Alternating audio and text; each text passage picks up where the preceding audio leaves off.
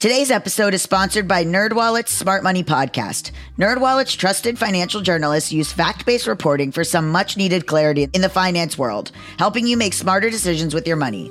The nerds have helped me get smarter about things like managing finances with a partner without causing a breakup. We all know about that in my life and how hard that's been for me and also my listeners. You guys hear them talking about it on the mailbags. It is hard to manage finances with a partner. Putting away money for retirement, since I'm not going to be doing this podcast forever. Sorry. I guess I could, but retirement is huge for me. I am deeply focused on it right now. And planning for my tax bills so I don't dread April every year. Taxes are a doozy, and it's always changing. How do you know what to do? Listen to NerdWallet's Smart Money Podcast on your favorite podcast app. Future you will thank you. Everybody in your crew identifies as either Big Mac Burger, McNuggets, or McCrispy Sandwich. But you're the Filet-O-Fish Sandwich all day. That crispy fish, that savory tartar sauce, that melty cheese, that pillowy bun. Yeah, you get it. Every time. And if you love the Filet-O-Fish, right now you can catch two of the classics you love for just six dollars. Limited time only. Price and participation may vary. Cannot be combined with any other offer. Single item at regular price. Ba-da-ba-ba-ba. You got problems that you ought to be concerned with. Moolah! You don't know how you're supposed to earn it, or what to do with it, or how to keep it. You're a freak with a dark, shameful secret. But you're not the only one. Get your hidden financial fears with a blast of sun.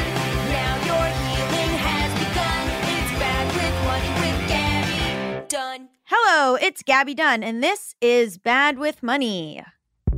I have a great life. I do. Now, maybe I'm not so great at managing my finances, but I'm never not grateful for my life on the whole. I mean, I'm an openly queer woman and I live in Los Angeles, California. That being said, there's this other region of the world that I wonder about a lot. Year after year, Finland, Norway, Sweden, Switzerland, those countries in Northeast Europe are ranked as the happiest places in the world. And I like to read these happiest country in the world lists. And dream. Like, damn, I'm grateful and I'm never going to dismiss all of that, but what is going on over there? Why are those people so goddamn happy? And why is the U S never in the top ten? This year it ranked nineteenth, falling from eighteenth last year. You guys could have predicted we fell. Before we jump into this episode, I'm going to make a wild prediction. The Finnish, Norwegian, Swiss, and Swedish people aren't as stressed about money. Student loans aren't a thing. People can afford rent, groceries, healthcare, all of it. Like, they're not as worried about money in general. That has got to be a factor in the happiness equation. But I guess we'll see if I'm wrong. So first, I'm going to call my friend Kate Jones. She's a Vietnamese-American writer and performer living in Switzerland.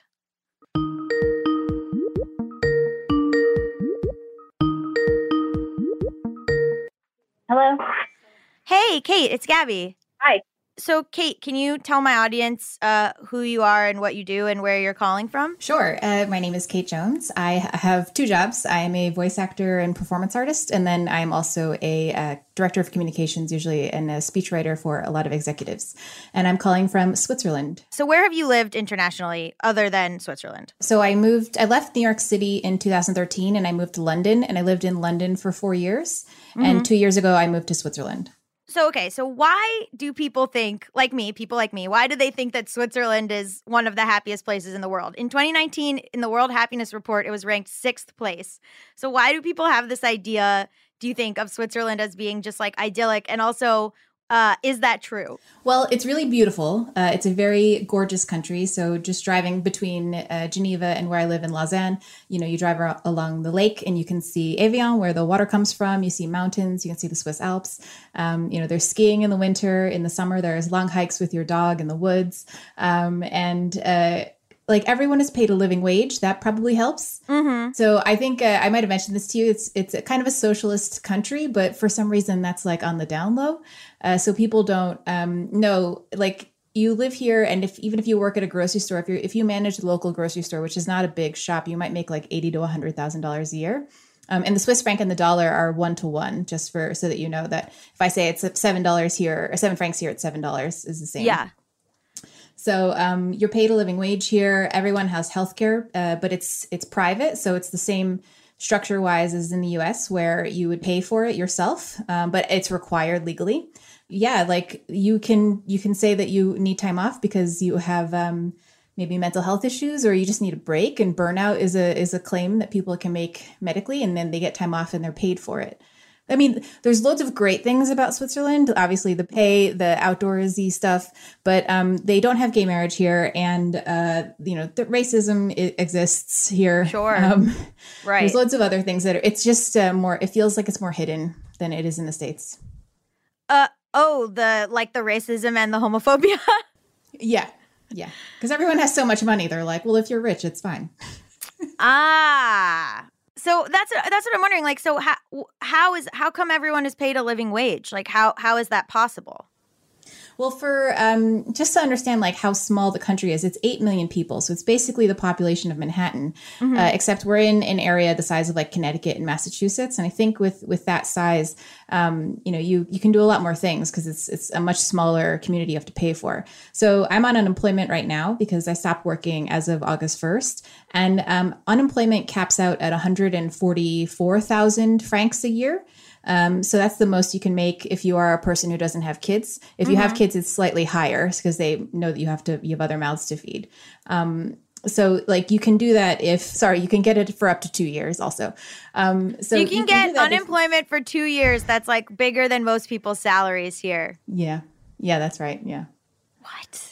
Yeah. And you get like services. You can, you can have a therapist while you're on it if you like need help, you know, getting back into the workforce, and you can take courses on how to interview. Um, I can take French or Italian or German right now if I want to, to help me better prepare for my next role. Like there's, there's loads of benefits because they don't, you know, they don't want you to just take any job. They want you to get a job that will make you feel fulfilled. So you take your time to find your next job. Okay, so how expensive is, is it to live, like rent or buying groceries? Or it's it's a different correlation because things that might sound expensive, like when you pair it with like, well, everyone's salary is two hundred thousand dollars a year, it's like it's going to shake out like basically the same, right? Yeah, I think uh, I think that's right because I think um, you know, if you're a grocery store manager and you have a family and you make, you know, between eighty thousand dollars and one hundred thousand dollars a year, I think there's there's a couple of like behavior differences that I see. So one is that people don't throw food away. So you buy groceries basically the day that you need them, or you buy them for mm-hmm. two days. So you wouldn't buy, like in the States, we go shopping, I think once a week, most people, um, mm-hmm. most people go, but here it's like every other day you go or every day you go. Um, so yeah, you're There's more no aware. In bulk. No, that's not a thing that happens here. Yeah. Um, there's no Target. There's no way to accidentally spend two hundred dollars on some stuff you didn't need. And uh, I was in the store today and I was looking at like the, the section of like Halloween decorations is tiny. It's like one rack and there's like kids can pick two costumes. You can be a pumpkin or you can be like a pirate and that's it. Yeah. So is it easy for, for foreigners to get jobs in Switzerland? Like what are the most common jobs that you've that you know of? So it's actually it's super difficult to get a job uh, anywhere outside the U S if you don't have the passport for the country that you're going to, or like here if you have an E U passport, you're okay. Mm-hmm. Um It's this because of how difficult it is to get a job in the U S if you're a foreign national. So um, if you've ever tried to get a job um, and you're outside of the U S, you have to basically demonstrate you are the only person qualified to do that job and that you have recruited aggressively in the U S to find someone locally who can do that job. So mm. there's a, there's a reciprocity with a lot of the countries. They do the same thing. So you have to be you have to demonstrate with your C V that you are the best person possible to do that job. And it's a, it's kind of a, it's kind of based on how we're treating foreign nationals in the U S yeah. too. Uh oh. A hundred percent. Yeah. uh oh. Um. Cool. So, when you went to from the from New York, when you went to London, when you went to Switzerland, did you notice a difference in in just even how people thought about money or how people talked about money? Definitely. My first moment where I like understood how different things were was uh, like in New York, someone would comment on my outfit once a day. Like the women I worked with would be like, oh, I love your dress or I love your mm-hmm. necklace or, you know, like we just talked about what we were wearing. And in London, I went four months before someone mentioned that I was wearing clothes like at all. And I was, at some point I was like, does everyone just hate my style? Like, what is the problem? But um, they don't like you don't have to keep refreshing your wardrobe. People have like a bunch of outfits they wear to work and they're sort of interchangeable, but you see the same outfits. Like you, it's, you know, sometimes you hear that women can't do what men do, which is just change their shirt and tie and like wear the same suit, but you kind of can in the U K. So oh, because that's you, your you work know, clothes. You, yeah, exactly. And what? How, what's the deal in Switzerland? Uh, in Switzerland, well, all the places I have um, done work in Switzerland have been business casual, mm-hmm. so it's not really been an issue. Yeah, it's also not an issue. So there's just less, way less, like, and like I've not gone shopping with friends in either country. We've this never, is not like, a thing. No, no. Well, like in the U K, you go to the pub, like you hang out all day, you play board games, um, and you could be there for like hours with your friends. Um, but it's, it, I hadn't experienced anyone being like, oh, I really like, will you come with me to this to shops? Mm. What's the difference in how people think about money in, in Switzerland? Like the clubs I joined here, which were English speaking, were all um, like, uh, you know, hiking or mm-hmm. knitting or like things that were that were cheap and free. Mm-hmm. Um, so there's just, I feel like in Switzerland is more of a like a saving culture. There's less consumerism in that way. Mm-hmm. Um So what, I mean, what, uh, we also are talking a bit about like work culture. So in order for, Swi- you're saying like Switzerland is, you know, if we go on, Switzerland is so happy. And you talked about like the, the you know, focusing on betterment uh, with like taking language classes, focusing on um, mental health and like paying, actually paying people for unemployment and the way that people are able to say like, oh yeah, I'm, I just need some time off because I'm, I'm having like a, a little bit of depression or whatever. Like, does the that work culture, it, it's different than in the U S, right? So, like, what is the work culture like? Is it just more um, humane? In Switzerland, I didn't have I didn't have the most humane experience at the company that I worked for. I think it, it was a really intense work environment, but I was in a global headquarters. Mm-hmm. So um, I think for other companies, it is slightly more humane and more reasonable. Um, I think most people would get into work between eight and nine and leave between five and six. Mm-hmm. Um, oh, I did think this was uh, strange coming from the U K. People go home after work in Switzerland because they want to see their family. Like they're really excited to see their kids, whereas in the U K, I always felt there was this tone of like, I'm going to drink at the pub so I don't have to see my family. Really? Um, yeah, that was definitely the tone. Um, so in the, like in Switzerland, um, you know, the, I think the minimum number of vacation days you can have is twenty. Mm-hmm. Um, the E U is twenty-eight days, I think. So um, in the U K right now, it's, it's twenty-eight days. So those are things that you get just as benefits. Plus in the U K, I think they have nine bank holidays and Switzerland has about the same. So um, you end up with like, you know, thirty, thirty something days each year that you're, you're able to take off. Wow. Uh, just in terms of, of trying to understand like moving, cause I, uh, moving to another country, because I think like part of this season is sort of, I think this idea that people, I mean, I'm sure Americans, when you come and visit and you say, oh, I live in Switzerland, I'm sure Americans act like you've done something monumental, like, ho- holy shit, you don't live in the U S? Like, that's crazy. Is it, was it that hard to move to another country and transition? Like, what was the mental journey of like, okay, now I have to understand how to pay bills here and how to like do things here? Or was it just like, you just live somewhere and then you live there? Uh, it's so I, I was very lucky because I, I was transferred for both roles on corporate contracts. And um, that means that I didn't, I mean, first I would say I, you should know that it took me five years to find someone to sponsor me for a visa. I was trying so hard to get a job overseas because um, mm-hmm. every, literally every person in my family, I'm, my mom's Vietnamese, my sister and my mom are both born in Vietnam. My dad and my, my dad's gay. So he and his partner uh, from my childhood, they both lived abroad. Like I was mm-hmm. literally the only person in my family who hadn't lived abroad. And I tried so aggressively and it took five years for me to get a company to sponsor me. Um, and I worked at H S B C for three years before they did. Mm-hmm. Um, and like with that package though, you get, you know, they help you set up your bank account. They help you find an apartment. They help you like get your, you know, your gas and your heat turned on so that, mm-hmm. you know, you've got all the infrastructure set up and your internet and all of that. Um, and then they also give you, and this happened in Switzerland as well, they give you a person to help you understand the cultural norms because really? that's really, yeah, that's really the hardest part um, is like assimilating into how people behave. So in the U K, you've probably heard this, they have like queuing culture. Everyone stands in a queue, even though there's sometimes no reason why you're standing in a queue. Um, people will tell you to come around to their house anytime, but they don't mean it. Like you're not supposed to just go to someone's house. um, whereas in the States, like I've definitely had people just pop by and say like, oh, hey, I'm outside. And, you know, like they come up or whatever. You don't do that in the U K. Um, yeah. Huh. Uh, there's in Switzerland, there's um. There's noise ordinances, so you can't make sounds, like you can't have a party past ten p.m. You can't really play your television loudly. Um, in some places, you can't flush your toilet because it's it's disruptive to your neighbors. So between ten p.m. and seven a.m., you have to be really conscious about how much sound you make here in Switzerland. And that was like part of my cultural training here. That's fascinating. Yeah, that's that's smart. So what? So okay. So in terms of that stuff, like, so what tips, you know, would you give someone who is considering like moving and making a living abroad, and not like, you know, something you could you could find online, but like, what's something you wish someone had told you before? Because I know you were like jonesing, no pun intended, to leave. Uh. I know you were like jonesing to get out of there.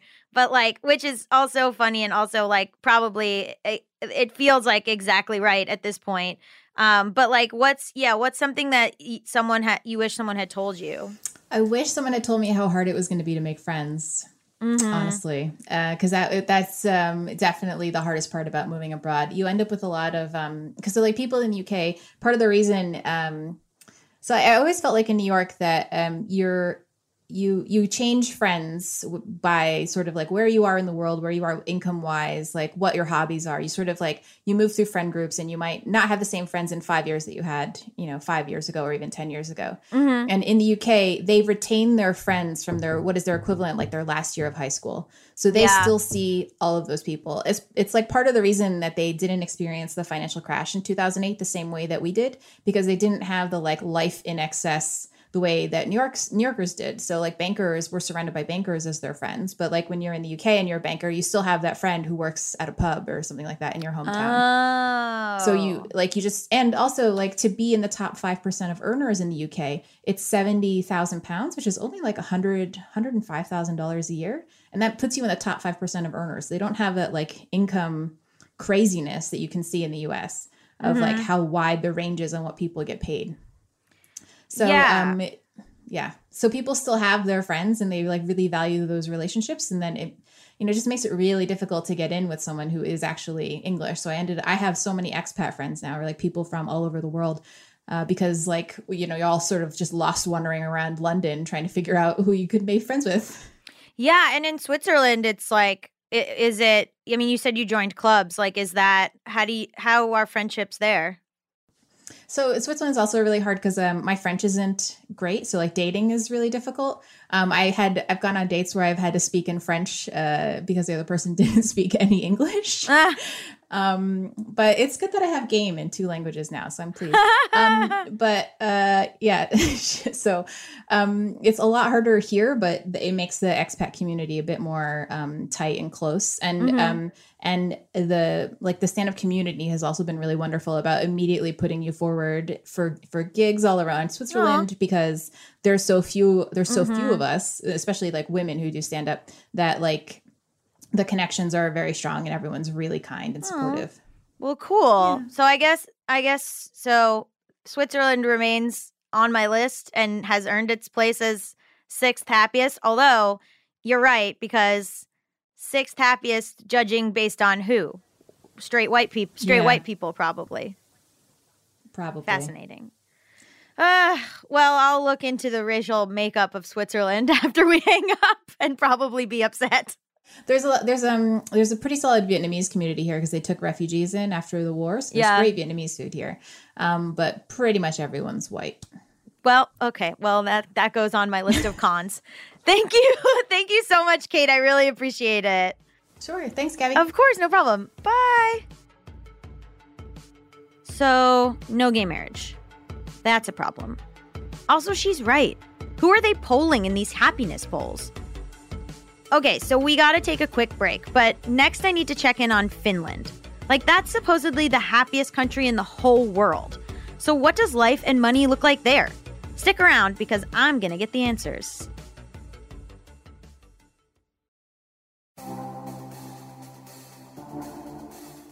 So, no gay marriage. That's a problem. Also, she's right. Who are they polling in these happiness polls? Is it only white citizens? But before this episode is over, I need to check in on Finland. Like, that is supposedly the happiest country in the whole world. So what does life and money look like in Finland?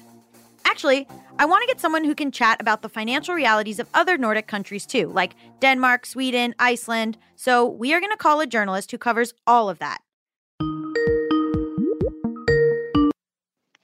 Hello. Hello. Hi. Hi, is this Katie? Yes, this is Kati here. Hiya, Kati, how are you? Yes, hello. Okay, cool. So, okay, so for my audience, can you just say a little bit about who you are and what you do? Um, I'm the Helsinki bureau chief at Bloomberg News, which basically means that um, I cover any news out of Finland for the international audience. We look at a lot of Um, big companies on the Finnish stock exchange. You will have heard of Nokia, who used to make the mobile phones. Mm-hmm. Um, we'll we'll cover the economy, political developments, um, and that sort of thing. Wow. So basically, like Denmark, Finland, Norway, Sweden, all these Northern European countries, they're always um, deemed like these these super happy places to live. Why are you guys so happy? Isn't it cold? It is cold and it is dark. Um, oh, however, dark too. Good, good, good. yeah, yeah. Um, the day at its shortest in Helsinki is five hours long. Wow. Uh, yeah. So it does get very, very dark here. Um, but to answer your question, um, why are these countries deemed the happiest? Um, the name actually comes from the United Nations Sustainable Development Solutions Network study that they do every year, and they rank countries um, based on, you know, things like uh, what the gross domestic product is, or how healthy life expectancy varies from country to country. Mm-hmm. Um, they look at corruption, and they also rank people, how people have been able to say whether they felt sad or whether they felt happy. And the, the Nordic countries tend to score really high in this particular survey uh, to, to an extent, because obviously they're fairly rich countries in terms of G D P per capita, mm-hmm. but also the so- social structures and the government um, structures are very solid. There's very little corruption, um, and it's kind of very easy to live your everyday life in one of these countries. There's a very strong social security um, net that will catch you if you fall, in a sense. Yeah. Oh, wait, because Finland's ranked usually the happiest country. It has been for like two years in a row. Wait, so so in Finland specifically, like, what do you mean by the the social safety net? Well, there's a lot of government support if you fall into hard times. So, you know, fairly generous benefits like for unemployment, or for um, if you're just basically running out of money and you can't buy groceries, mm-hmm. there is a place you can go and you can ask to be, you know, given this benefit. Um, There's a lot of, you know, education, you know, already that is, is funded by the taxpayer, sometimes called free. Obviously, it's not free, but um, uh, people who go to school don't pay for it, or university even. So, you know, there's this this kind of this feeling that that you can't really fall into particularly hard times. There's always someone who will catch you, something, some structure built for that to happen. And in a, because it is funded by the, or it's run by the government, mm-hmm. then it is exists for everybody. In the U S, I guess a lot of that kind of work is done by a lot of charities, mm-hmm. churches. It's more on like a voluntary basis. Mm-hmm. Um, whereas in Finland, it is funded by the tax money. So obviously that means that we pay high taxes, but, um, you know, people have felt maybe that that is um, a trade-off they're willing to to accept. Yeah, yeah. So what do you mean also by no corruption? I know that's the most American thing I can ask. I'm like, what what is no corruption? Well, that is also, corruption can vary uh, from country to country by what you mean by it, you know. Yeah. You can think of these sort of shady envelopes exchanging hands. Or alternatively, it could be something that's a bit more hidden and not overt. Mm-hmm. You don't like pay somebody directly, but what what corruption tends to be in Finland, for example, is maybe uh, it could be something like someone helping another person get a job, mm-hmm. and then not getting immediate payback for it, but a couple of years later they'll remember and they'll help that guy some other way, and it's kind of hidden. Mm-hmm. It's kind of very, very covert. And that kind of corruption isn't perceived very clearly. Um, it doesn't come out into the open. And it's also, whenever you have like international rankings of corruption, they don't tend to recognize that kind of corruption. But oh. Finns on the whole tend to tell to um, respond to, to every survey and find that, that they want to, to sort of see themselves as very honest. Mm-hmm. Um, sometimes they do these these international surveys where if a wallet is forgotten on the street, how many people will turn it in mm-hmm. and how many people will keep it. And those Finns tend to always sort of rank very high in those. They, they'll turn the wallet in um, rather than keep it. And the, the numbers of people who pay taxis and the acceptance of, of paying taxis is very high. Yeah. So there's various kind of... Um, what do you mean they're not like, they're not, they're not trying to like do tax evasion? Yeah, exactly. And yeah. They, they will, you know, they'll, they'll pay their taxes and they'll try not to hide the money yeah. on the whole. I mean, when, when they tax authorities kind of do spot checks and, and, you know, mm-hmm. audit people, then they find usually that people have paid their taxes very dutifully. Wow. 'Cause everyone here is just trying to hide their money as much as possible. So wait, okay. So this is huge for me too, because so, so many things I feel like in the U S could be fixed if everyone was just fine with raising taxes. And like the way that you said that the Finns are like, well, this is, um, you know, this is the type of social services that we believe in and that we want. So we're fine being taxed for them. Um, like why, why, why do you think that they feel that way? Or why do you think that they, they are so chill about it? In Finland, I guess it's it's very, to a large part, um, a, his, a historical consequence. Mm-hmm. You know, um, the country worked itself out of complete poverty from being an agrarian nation in the nineteen thirties um, to being, you know, at the top of the tech cycle in the nineteen nineties. That's like two generations or less. Mm-hmm. Um, and built that whole welfare state in that time after the the Second World War. So it's kind of, it was a national project, it was a national pride, and it was also part of this sort of national cohesion um, that the welfare state was built, it mm-hmm. provided jobs, and to pay for it, okay, you were taxed, but at least, you know, you weren't going hungry. And people still at that time remembered, you know, their grandparents dying in famines, you know. Mm-hmm. So, it, you know, when you have that background and you think of why why people would accept those those taxes, that's how it sort of was built. And why do they accept those taxes now is because they see what that money brings. Now, right. having said this, obviously there's a lot of people who think taxes are too high in Finland. And sure. It's it's a, a debate, you know, here as well, where to draw that line exactly. Um, the country is suffering from a really huge demographic crisis. It has um, a very rapidly aging population. And the people in their thirties and forties are tiny generations, and they're having to pay for all of these pensioners and their health care and their pensions and their livelihoods.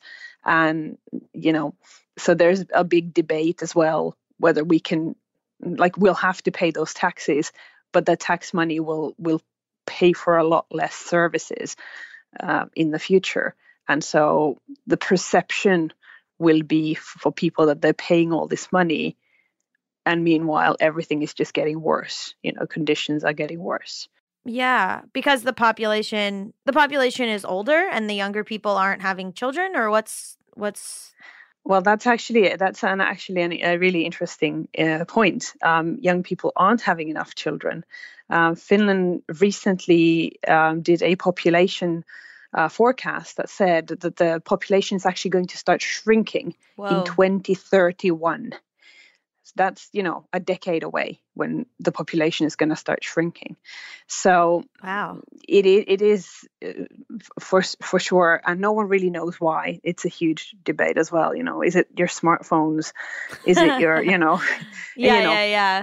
Is it your rent? You know, is it what, what's doing it? Is it is there just too much um, fun stuff to do nowadays? To and people aren't you know, getting married and having kids. Exactly. Too many people options. Are waiting longer to decide whether they want to do it. Wow. You know, there's there's a, a lot of, you know, debate on what's causing it, and there's no consensus at the moment of what could be the reason. Dude, there's so much I want to ask, but we got to take a quick break. We'll jump back into this interview in just a sec.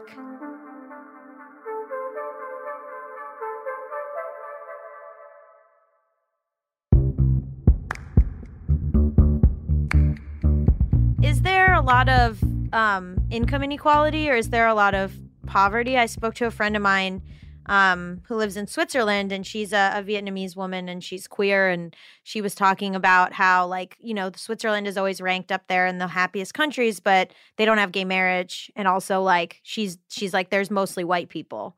Um, so do you, is there like a, is it that the, the people of Finland are mostly everyone's kind of middle class, or is there a lot of sort of uh, inequality?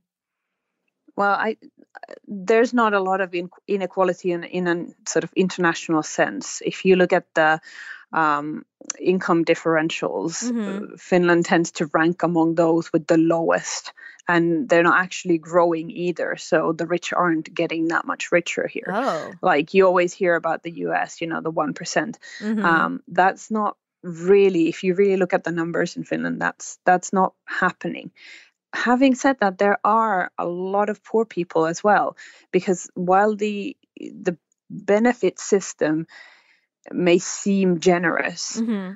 it's just about enough to to keep you sort of from falling into abject poverty, but it's it's not enough to to give you a comfortable middle class lifestyle, right? You know, so there will be a lot of people who don't have, maybe who will have to think about, you know, what to buy at the grocery store to make their, you know, money stretch the whole month, and um, you know, so there's not a, there's not a lot of homelessness here in terms of people sleeping on the streets. Mm-hmm. I believe. Um, I just wrote a story about this um, not too long ago, um, and I think it was about five hundred people in Finland live on the streets, like oh. literally sleep outside. Oh, wow. That's a very small amount. That's a very small number. Maybe about seven thousand people are homeless in the sense that they don't have an apartment or a home of their own, but most of them will sleep on, you know, sofas of friend, friends sure. and family, or find, you know, or shelter. Wow. Um, but it's been a concerted effort over at least a decade to build more housing for people who need it. And and it's it was an interesting concept in the sense that they decided that to help the homeless, what they first needed was a home. It it wasn't, you know, no, but sometimes you see, they think is think of it as a more of like a A lot of programs to help the homeless are designed as a, a um, where the home is, it's a prize at the end mm-hmm. of a, you know, you have to take all of these steps, you have to get clean, you have mm-hmm. to, you know, stay clean. And at the end, there is this prize. And that can be really hard. And they, so they decided to do it the other way around. You don't have to get clean. You, you can get the home, and then you get the other help that you need once you're in your home and you have a safe place. Uh, and that which actually probably works very is well. Super helpful. Yeah, it absolutely probably works much better. Yeah. Um, on a day-to-day, like, are people are people super consumerist in Finland? Is there like a lot of showy wealth, or is it mostly um, is it mostly just like, yeah, we just want to be able to afford what we can afford? No, you hide your money. Uh, really? yeah, yeah, yeah. It's it's it's we we call it the sort of. Um, Uh, people getting very jealous of their neighbors. Yeah. So, yeah, of course, you look at what car your neighbor has and, and that sort of thing. But it's not, you're not allowed to, to sort of flaunt your wealth here in the in the social setting. That's just frowned upon. It's massively. Seen as rude. It's seen as like uncouth. Yes. Yes, wow. Absolutely. um, it is. It's tasteless, it, and and nobody knows what the what their neighbor earns. You know, mm-hmm. you don't talk about money either. So, wow, it's it's it's it's a socially sort of a complete taboo subject. It's one of the things you don't talk about is is money and, and religion. Money and religion. That's so yeah. that's so funny. Um, so a few years ago, Finland did uh, an experiment uh, where it gave people a basic guaranteed income for a trial period. And uh, there's a twenty twenty presidential candidate, Andrew Yang, former guest on this show, who has proposed this idea for America to help solve some of our poverty issues. Um, how did the experiment work in Finland? How did people feel about it? Well, you know, we don't actually know yet. Um, mm. the, the final results are, are due next year. Oh, cool. So we only have very, very preliminary results from that study.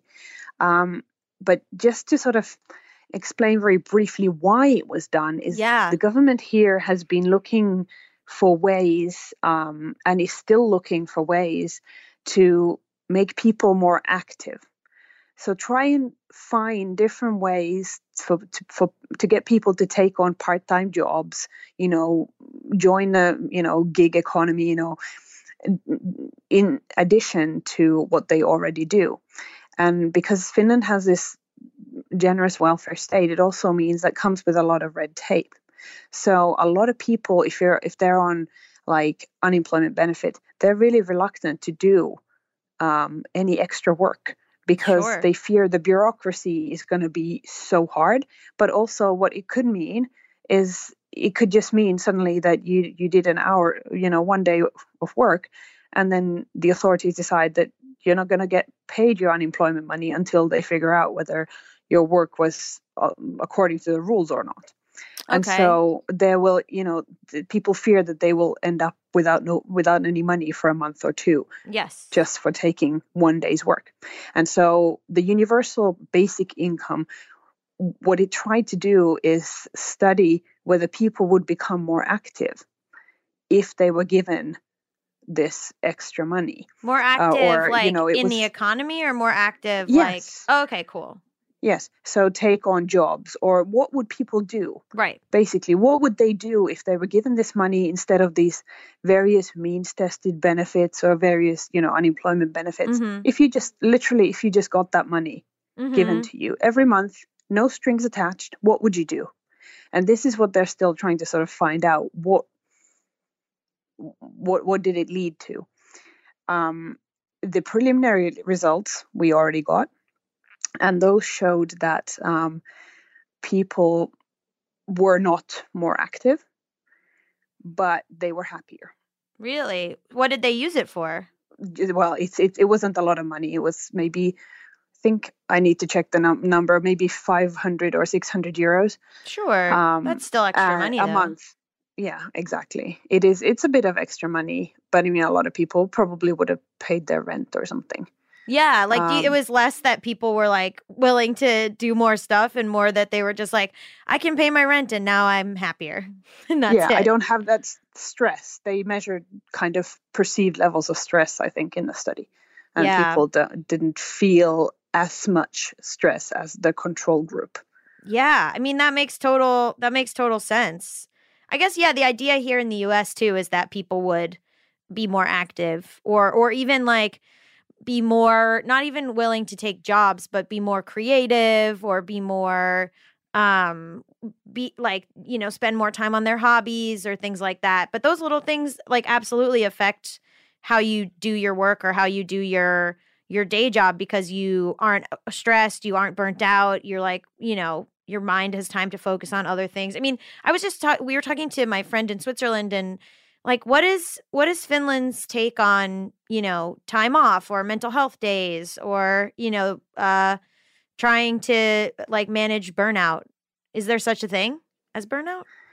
Oh, of course. Yeah, because a lot of a lot of that is probably what sort of what people – I don't want to say what people do to themselves, but, you know, if you set high expectations for yourself mm-hmm. and you don't meet them, then that you're more of a candidate for for burning out. But mm-hmm. um, holidays here tend to be pretty long.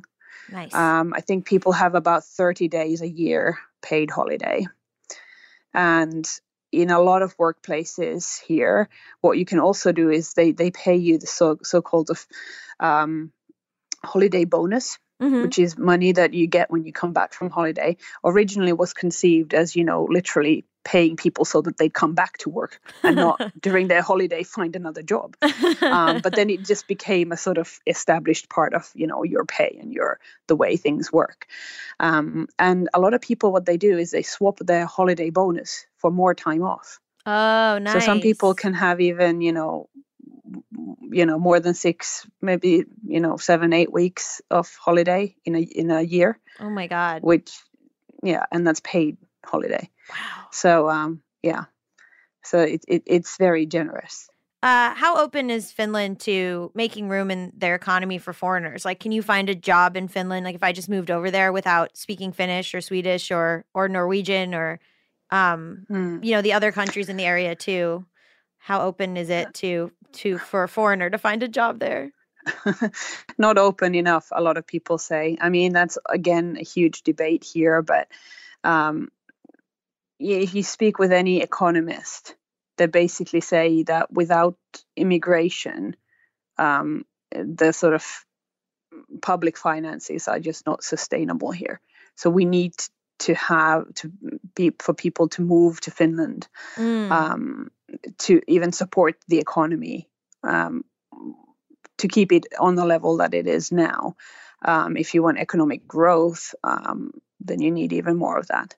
Now, not a lot of people don't agree with this. Um, there is, you know, political parties uh, against immigration, um, and the rhetoric can get quite harsh. Sure. Um, but to be honest, it is probably not very easy to get a job in Finland if you don't speak Finnish, and it's a very hard language to learn. Um, in the service industry in the big cities, you know, there are cafes where the wait staff will only speak English. Mm-hmm.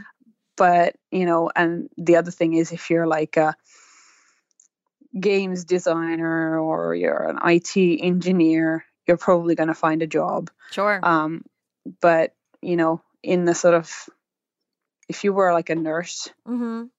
you wouldn't be able to get by without Finnish. Right. Sure. Um, it's so yeah, it's lovely that xenophobia happens everywhere. Truly remarkable. Um, yes, it, it does seem to be rearing its ugly head everywhere. Everywhere. If I so just a couple of rapid fire questions. I'm just curious, like if you go to a bar and, and get a beer or something, what what does that usually cost? Maybe about seven or eight euros. Okay. What is that in dollars? Just a little bit more. So it is kind of an expensive. So it is it is sort of like a like a New York City or like a where yeah, it's seven dollars like, uh, seven euros is like eight dollars. So yeah. Okay. So kind of like what it would cost in in New York versus like let's say the one time I went to Cincinnati and a beer was two dollars and I lost my mind. Yeah. And was like we yeah. all have to move. um And then, like, what's what is what's like a usual rent, let's say, for like a one bedroom apartment? Um, one bedroom apartment. Well, that depends where you are, but sure. Helsinki, that'll be about eleven hundred dollars. Well, that's not bad. That's similar to like L A, kind of. And then, okay, so my last question, because I'm always super curious about this when I talk to people outside the U S, is like, what is the Finnish impression of America right now? Like, what's what is their impression of how an American acts, or what how Americans spend money, or what our what our lives are like? If you happen to see the press conference that, that Donald Trump did that with the Finnish president, uh-huh. um, I think you know the look on his face will explain a lot. The Finnish president's face. Yes, I think I remember that because it was. I think very, he went viral for it. He did, yeah. And honestly, like. It it's, this is not the time to keep a straight face. This is the time to look exactly like that, I think. Well, like, I mean, I is it this, are we all being judged sort of by our government? Or is it like, do you guys just, I, I've had people be like, oh, you know, you know, like, you guys are like the Kardashians, or you guys are like, uh, you, you're flashy. So I'm just curious always like what, what opinions are of, you know, of what it's like to live here or what. Um, you know, what it's like to be American or what we value. Well, some of the things that come up in the public debate here when the U S is discussed is um, the dynamism of the U S economy, um, the innovation, how sort of unparalleled um, as an economic force the U S is. Oh. And that, you know, people do watch and read a lot about the U S domestic debate, um, the political debate here as well, um, and want to understand that. But often in economic terms, especially, what is often referenced is kind of uh, the American dream and how that, you know, led the U S to build this massive economy uh, where it just, you know, new companies are born, new ideas are born. Um, These are the things that are often discussed. Oh, that's sort of positive.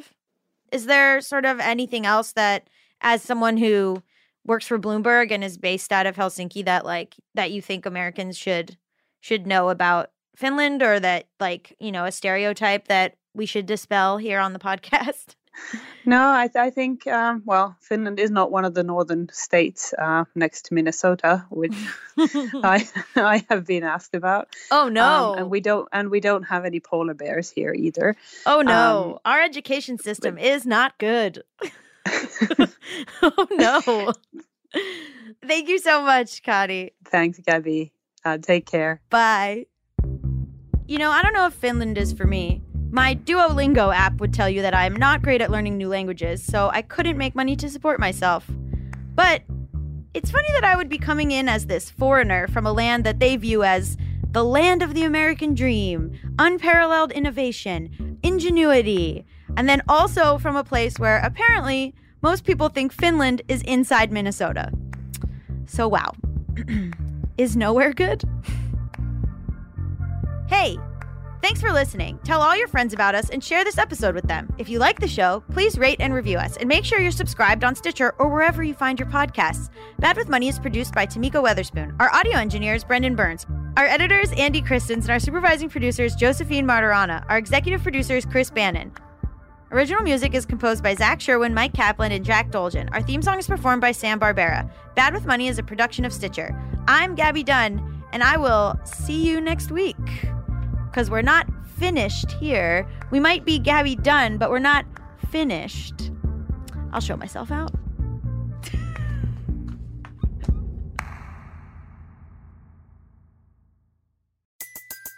Everybody in your crew identifies as either Big Mac Burger, McNuggets, or McCrispy Sandwich. But you're the Filet-O-Fish Sandwich all day. That crispy fish, that savory tartar sauce, that melty cheese, that pillowy bun... Yeah, you get it. Every time. And if you love the Filet-O-Fish, right now you can catch two of the classics you love for just six dollars. Limited time only. Price and participation may vary. Cannot be combined with any other offer. Single item at regular price. Ba-da-ba-ba-ba.